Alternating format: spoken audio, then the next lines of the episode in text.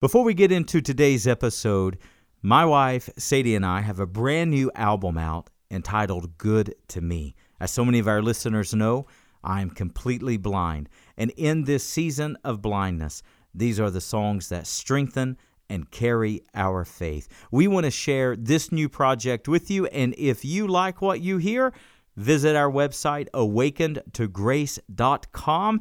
Click the link called Store purchase some products, and it all goes to the spreading of the gospel. Here is a song from our album, Good to Me.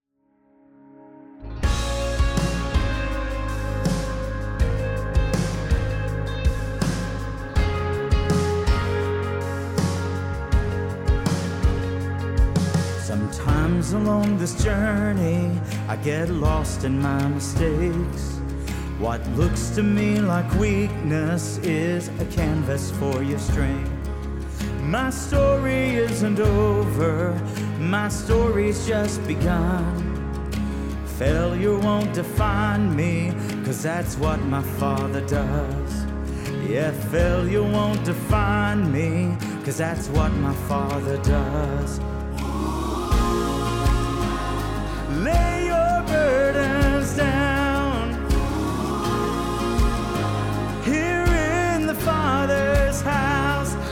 Your shame at the door. It ain't welcomed anymore. You're in the Father's house.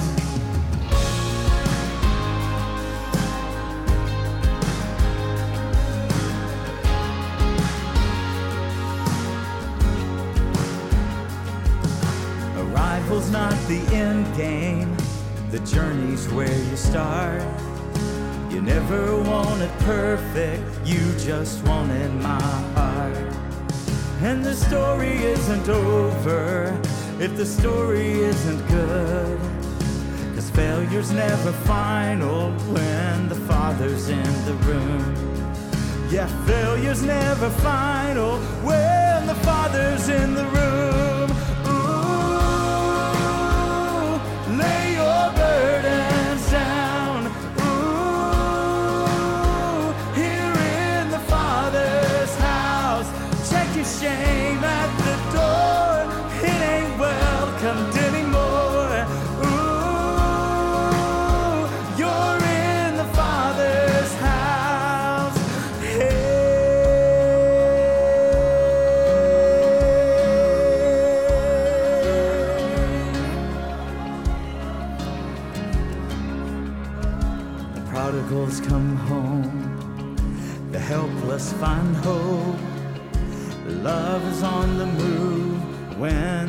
The Father's in the room. Prison doors fling wide, the dead come to life. Love is on the move when the Father's in the room. Miracles take place, the cynical find faith.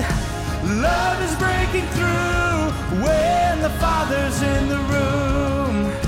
The Jericho walls are quaking, strongholds now are shaking. Love is breaking through when the Father's in the room. Yeah, love is breaking through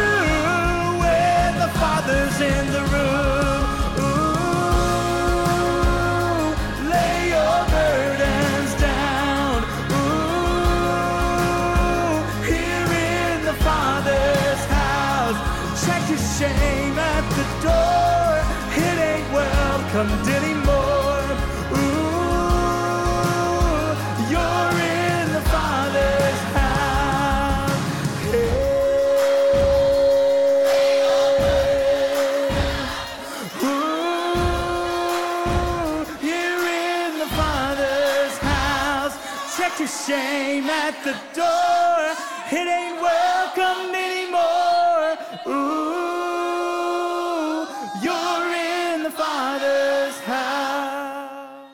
I'm Chad Roberts, and today we are in Genesis chapter 4. We're going to study the story of Cain and his brother Abel, and we're going to see why Cain was rejected by God while Abel was accepted. And then we're going to go to Romans chapter 12, verses 1 and 2, and we're going to answer this question What causes a person today to either be accepted by God or to be rejected? We're going to learn how we, like Cain, cannot come to God on our own terms. No, we must come to God on His terms. So, we're going to talk today about what it means to be accepted by God. I'm so glad that you're joining me on this broadcast. Today, we're going to be in Genesis chapter 4, Romans chapter 12. Let's go to God's Word together.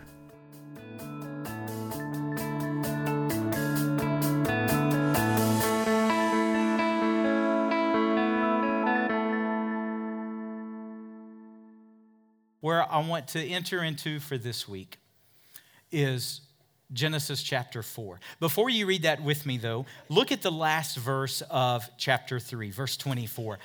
Note what it says. When God kicked Adam and Eve out of the garden, then God put a cherubim. Now, what's a cherubim? That is the highest ranking of angels. Next month, we're going to be all, the whole series is, is called Behold, a Study of Angels. Oh, it's going to be fascinating. Oh, I can't wait. I got to be careful or else I'm going to spill the beans right now. Settle down, Roberts. Settle down. Get back on track. The whole month is on angels. Well, why did God put such a high ranking angel here at the Garden of Eden? What purpose? If you had asked me a month ago, my answer would have been, well, to keep Adam and Eve out. But that's you don't need a cherubim to keep Adam and Eve out of the Garden of Eden. And scripture says that they have a flaming sword going every which way. Why did he do this? Because, friends, what was in the midst of the garden? They partook of the tree of the knowledge of good and evil. Thus, they brought sin into humanity. They brought the calamity of sin on the world. But what other tree is in the midst of the garden? The tree of life. Now, say amen if you're with me right now. Romans 6:23, the wages of sin is what? Death. See, you and I have to understand sin is not bad. Sin is literal, physical, spiritual death. But the gift of God is what? Eternal life. Now, notice chapter 3, verse 24. What does it say? The cherubim was placed to do what? To guard the entrance to the tree of life. Friends, this is how the Bible opens. Do you know how the Bible closes? Revelation chapter 22, the last chapter of the Bible, verses 1 and 2. Do you know what is in the midst of the city of God? Do you know what is in the midst of eternity that you and I who are born again, we will one day eat of, we will one day partake of? The tree of life. And thus we shall have eternal life. Isn't that something? See, God understood. Had Adam and Eve partook of the tree of life in the Garden of Eden, it would forever and for all of eternity condemned mankind in their sins. But see, you got a tree of life in the opening, you got a tree of life in the ending. And what is in the smack middle of the Bible? You have the tree of the cross of Calvary. Amen. So last week we saw how man tried to cover his own sin by sewing the fig leaves together. We said that that's man's good intentions, that's man's attempts to cover himself before God. And friends, only the blood of Jesus Christ can forgive our sins. Only the blood of Jesus can make atonement for us. Now I want to enter chapter 4 and watch how scripture builds upon itself. Genesis chapter 4, verse 1 And Adam knew his wife Eve. Now, does that need any commentary? Are we on the same page? Everybody know what that means? Okay, good. And she conceived and bore Cain. And what did she say? I've received a man from the help of the Lord. No doubt she thought that this was probably the promise made to her in the Garden of Eden about her seed. What she didn't understand is that there were thousands of years to come. but she probably thought that was the fulfillment of what the Lord said. And let's just say this as we go forward. I touched on this last week, but I'm going to touch on it again today. Can, can you, uh, let's just note this because I don't think many people think about this. There is so much to this portion of Scripture that we just don't understand.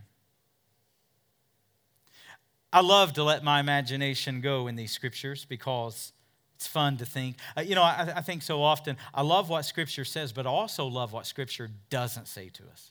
Things that I can't wait to find out when we get to heaven. Have you, uh, I'm sure you've heard people ask, where did Cain get his wife? Yeah. Thought about that before? The Scripture says later in this chapter that Cain is going to take a wife and he's going to build a city. For who? But, friends, there's a population on the earth. Well, where did they come from?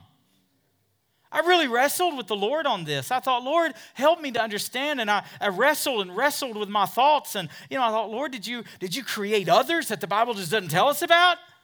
No, because that, that, that would, no, we're talking about original sin here.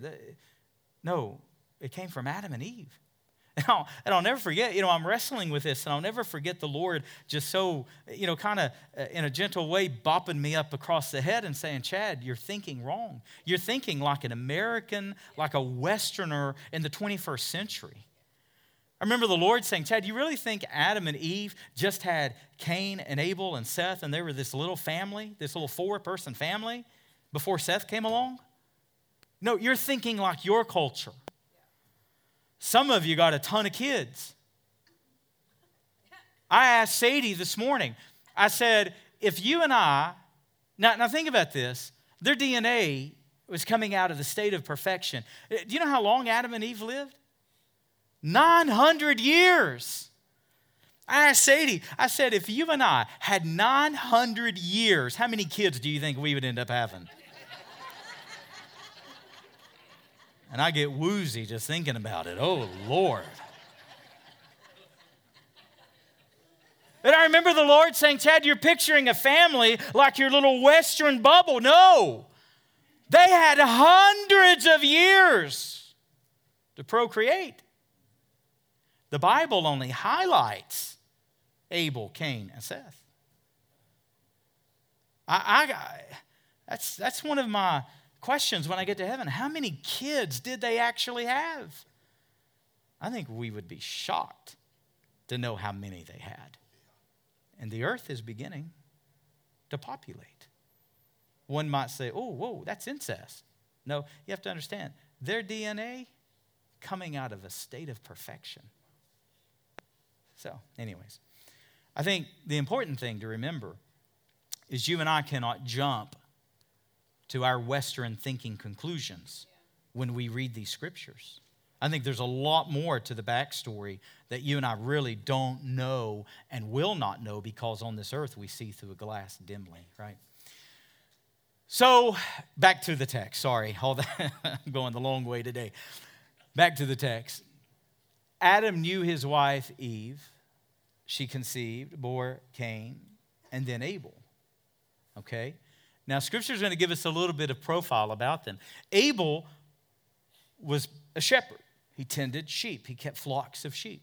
Cain worked the fields, he was into agriculture. Now, when it comes to their sacrifice, the way that I grew up, I talked about it last week. I grew up in my little Sunday school classes, you know, panel walls and flannel graph board, right? We said that last week. I grew up with the flannel graphs, okay? Uh, no, I, I always believed that Abel offered the right sacrifice because that was his occupation. Cain offered the wrong sacrifice because that was his occupation. I don't think that's the case. There is a small phrase in this chapter that we cannot ignore. Note with me that why did God have regard or respect for Abel's offering? What does the Bible say that Abel did? It says that he offered of the first of his flocks, and there's a weird phrase right here, and offered the fat. Well, that doesn't fit. Why would we need to know that? Why would the Holy Spirit include this? Friends, you have to understand, Jesus said every jot and every tittle of God's word is going to stand for all eternity. That every jot and every tittle literally means every dotted I and every cross T. That's what we would say in our culture today. Every detail of God's word matters. So, why would the Holy Spirit tell us that when it came to Cain's offering, he offered the fruit of the land, but when it came to Abel's offering, he did the first of his herd, but he offered the fat? Now, say amen if you're with me right now. In the Garden of Eden, God gave judgment on Eve, on Adam, on the serpent, but what else did God curse? The ground. When Cain, in verse 3, brings his offering before God, which is the produce of the ground, friends, do you know what he is in essence? Do you know what he's doing? He's bringing God what has been cursed. Friends, this is a slap in the face before God Almighty. He's bringing an offering of what God has cursed. So, what made Cain, what, what made Abel's offering different than his brother Cain? Now, don't miss this. In the garden, when it came to Adam and Eve, they sewed fig leaves for themselves. But what did God require? A blood sacrifice. And thus, God did the first sacrifice on behalf of their sins, clothed them with animal skins. And why does it take blood? Why is that? Because what did we say? Sin is what? Death. And Leviticus tells us the life of the flesh is in the what? Blood. It takes blood to atone for death, blood to atone for sin, life to overcome death. So, what made Cain rejected and Abel accepted? Abel did a blood sacrifice. He did an animal sacrifice. Now, here's what I find the most fascinating of this entire text he offered the fat with it. Now, follow me. You got to follow me for a second on this.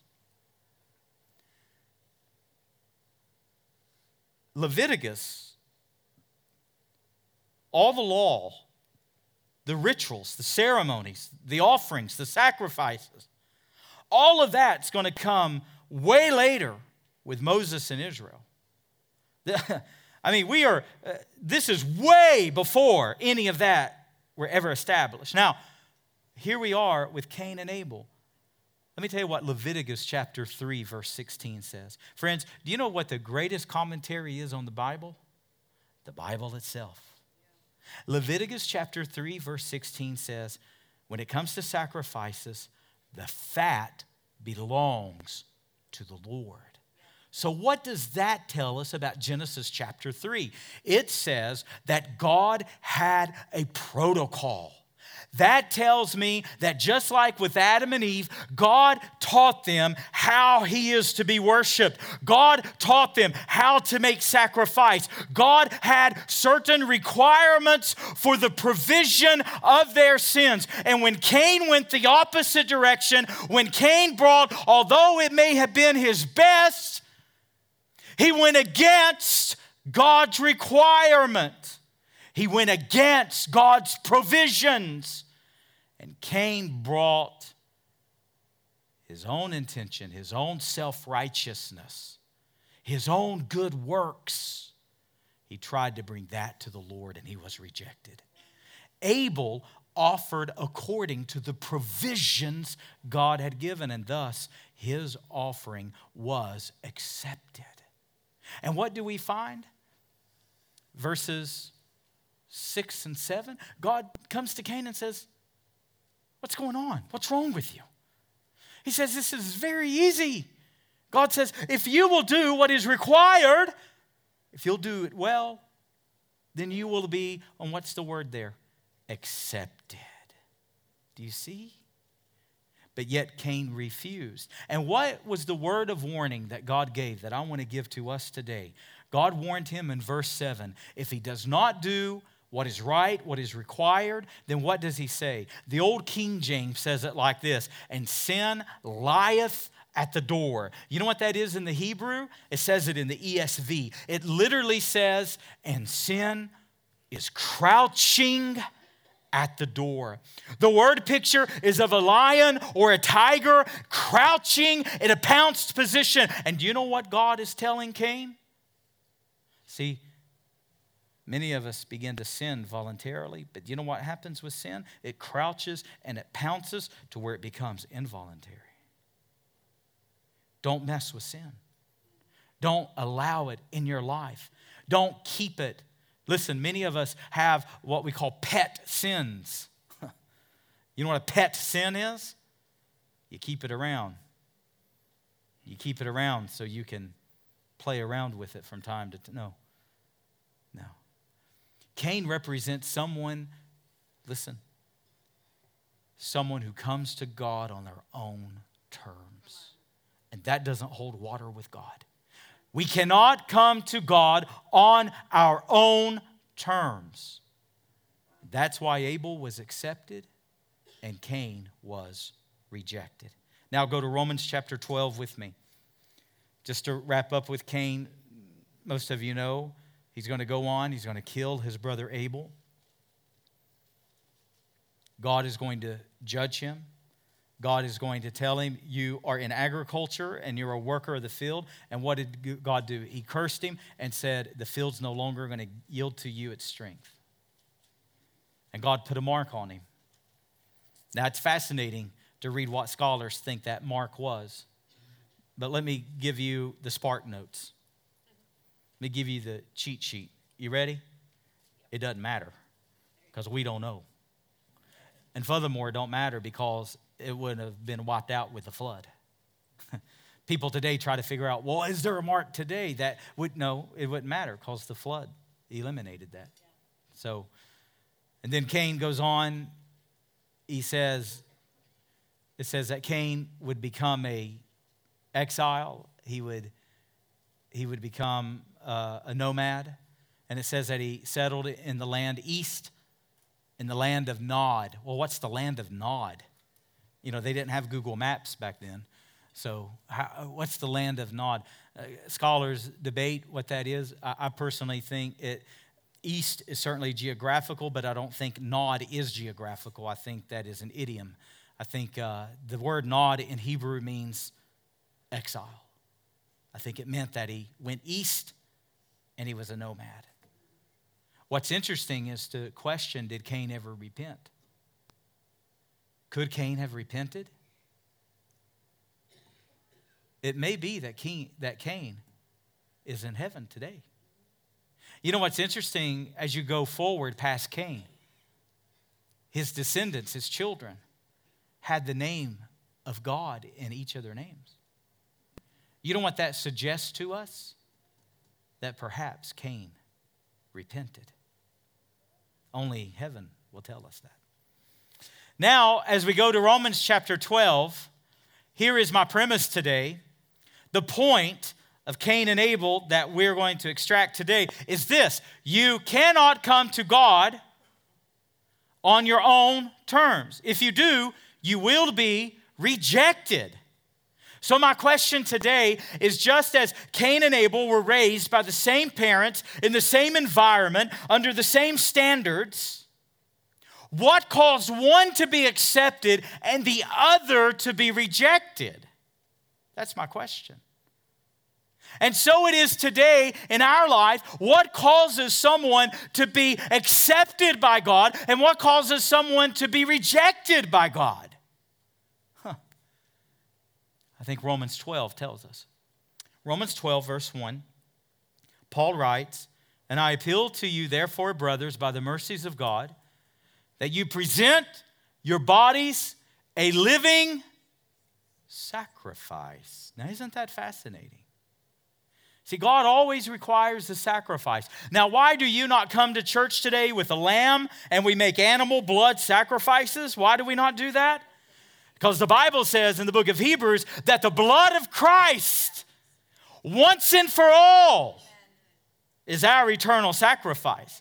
There's no need for animal sacrifices any longer because Christ is the Lamb of God, slain for sinners. Amen? Amen.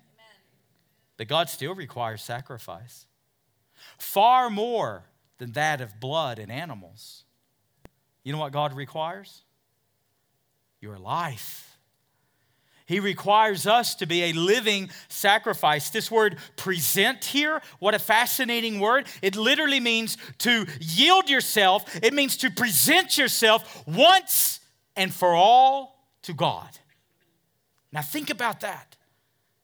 How many of you know people who they live for God for a while, then they're living for the world for a while? They're in church for a while, they're out of church for a while. They're in God's will for a while, they're out of God's will for a while. Right? No.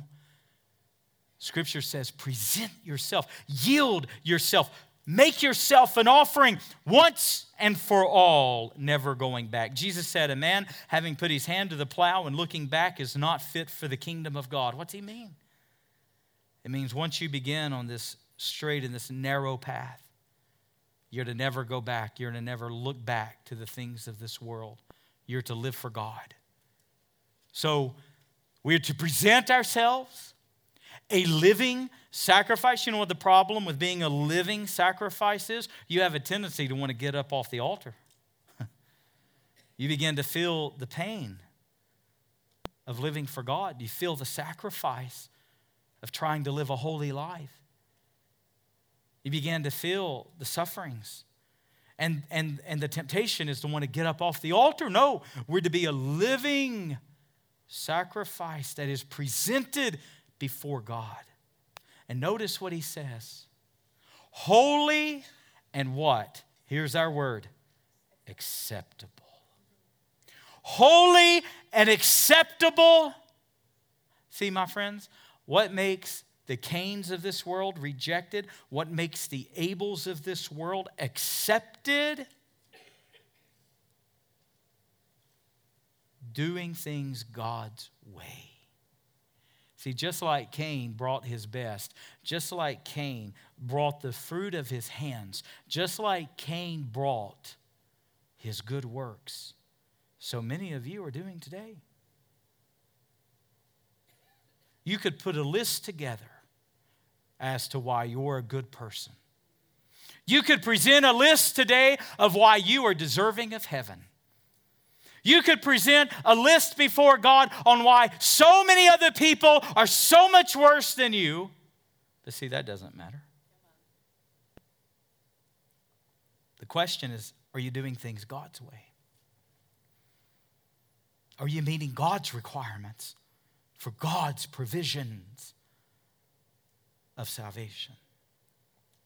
Holy and acceptable. That's the standard. And then note what he says, which is your spiritual worship.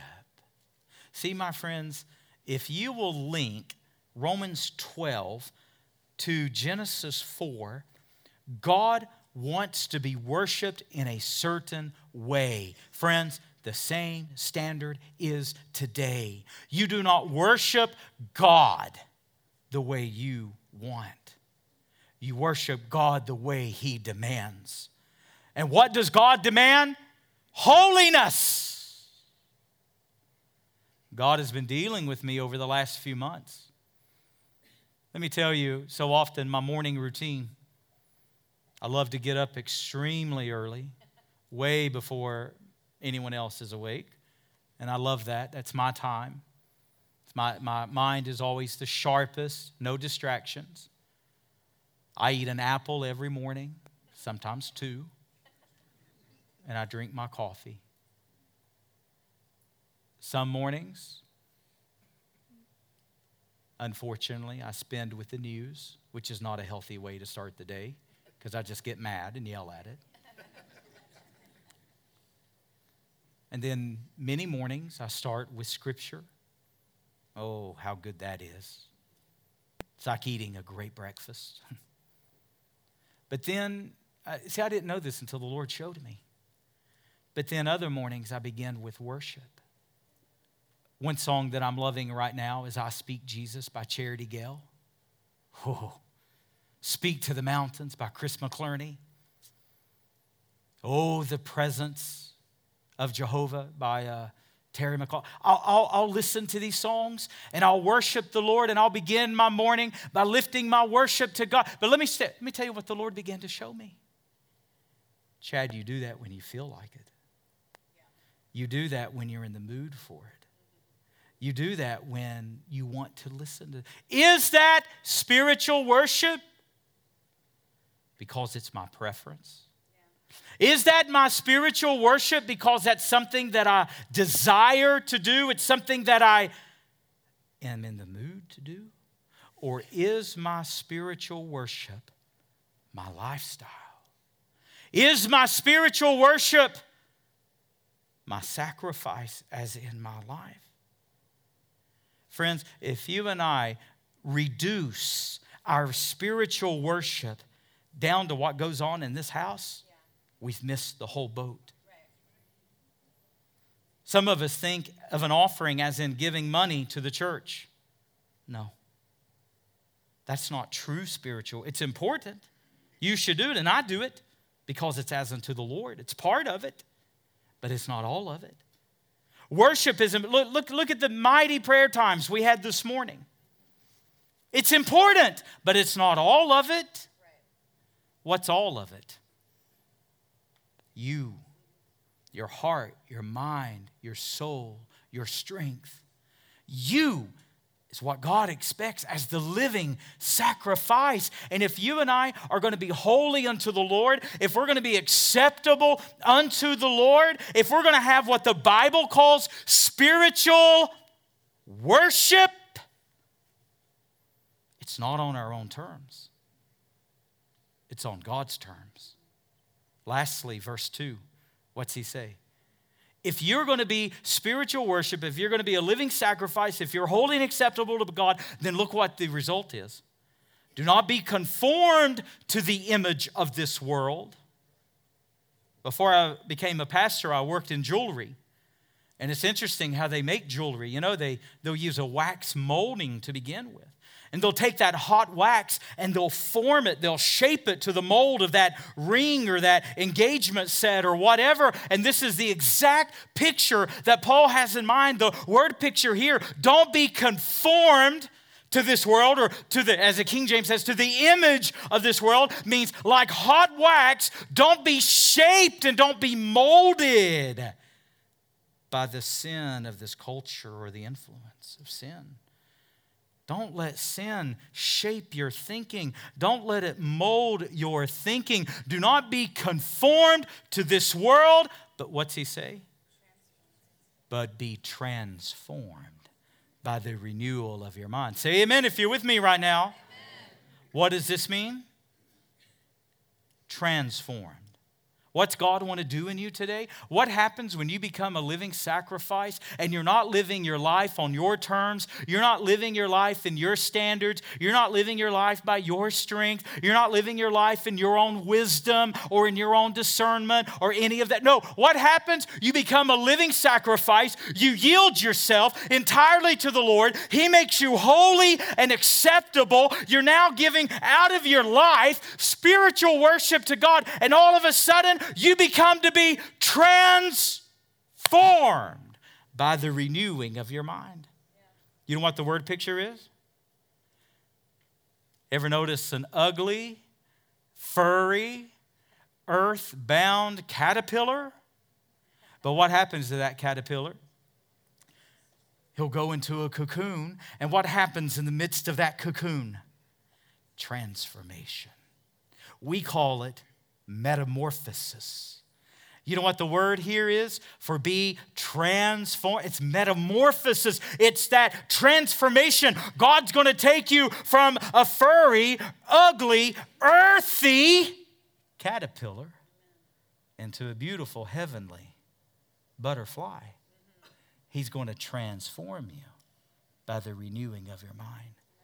And where does it begin? By choosing to be a living sacrifice, holy and acceptable to God, which is your spiritual worship. And then lastly, what does he say? Then you will test. Or the King James says, prove. You will test with discernment what is the good, acceptable, and perfect will of God for your life. Now, follow me.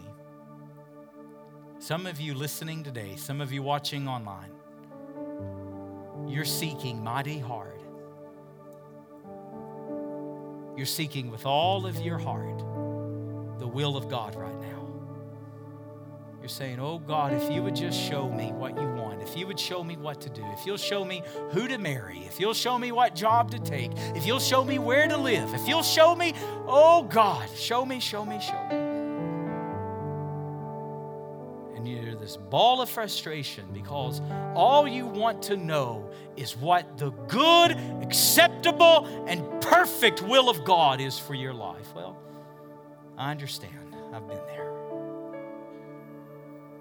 But let me tell you something better to seek become a living sacrifice. Put your effort, put your energy in yielding to God. See, the Bible doesn't tell you seek the good, acceptable, and perfect will of God. it says, be holy and acceptable before God. Be a living that's where the energy goes. To be a living sacrifice. And what happens? As you are a living sacrifice then with discernment then with insight then with spiritual wisdom then with understanding and knowledge then your life will prove. You'll know by example. You'll walk it out. You'll live it out. You'll then know the good, acceptable and perfect will of God. You see that today? Stop seeking God's will.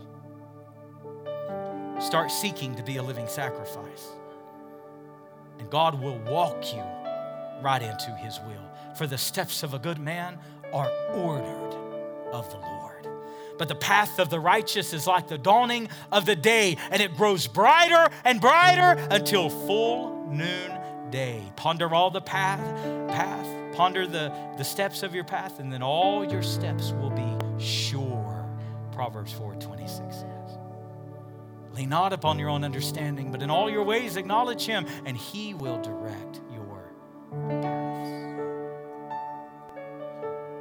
I feel the Lord today. You're seeking the wrong thing. Yield yourself, submit yourself, seek it, seek to be a living sacrifice, and His will will unfold in your life. Friends, God's for you, He's not against you. And you know what? God wasn't against Cain. God could have killed Cain, and he would have been justified in it.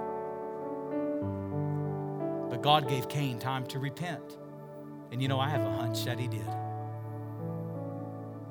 Hmm. God's for you today, but you got to come to God on His terms.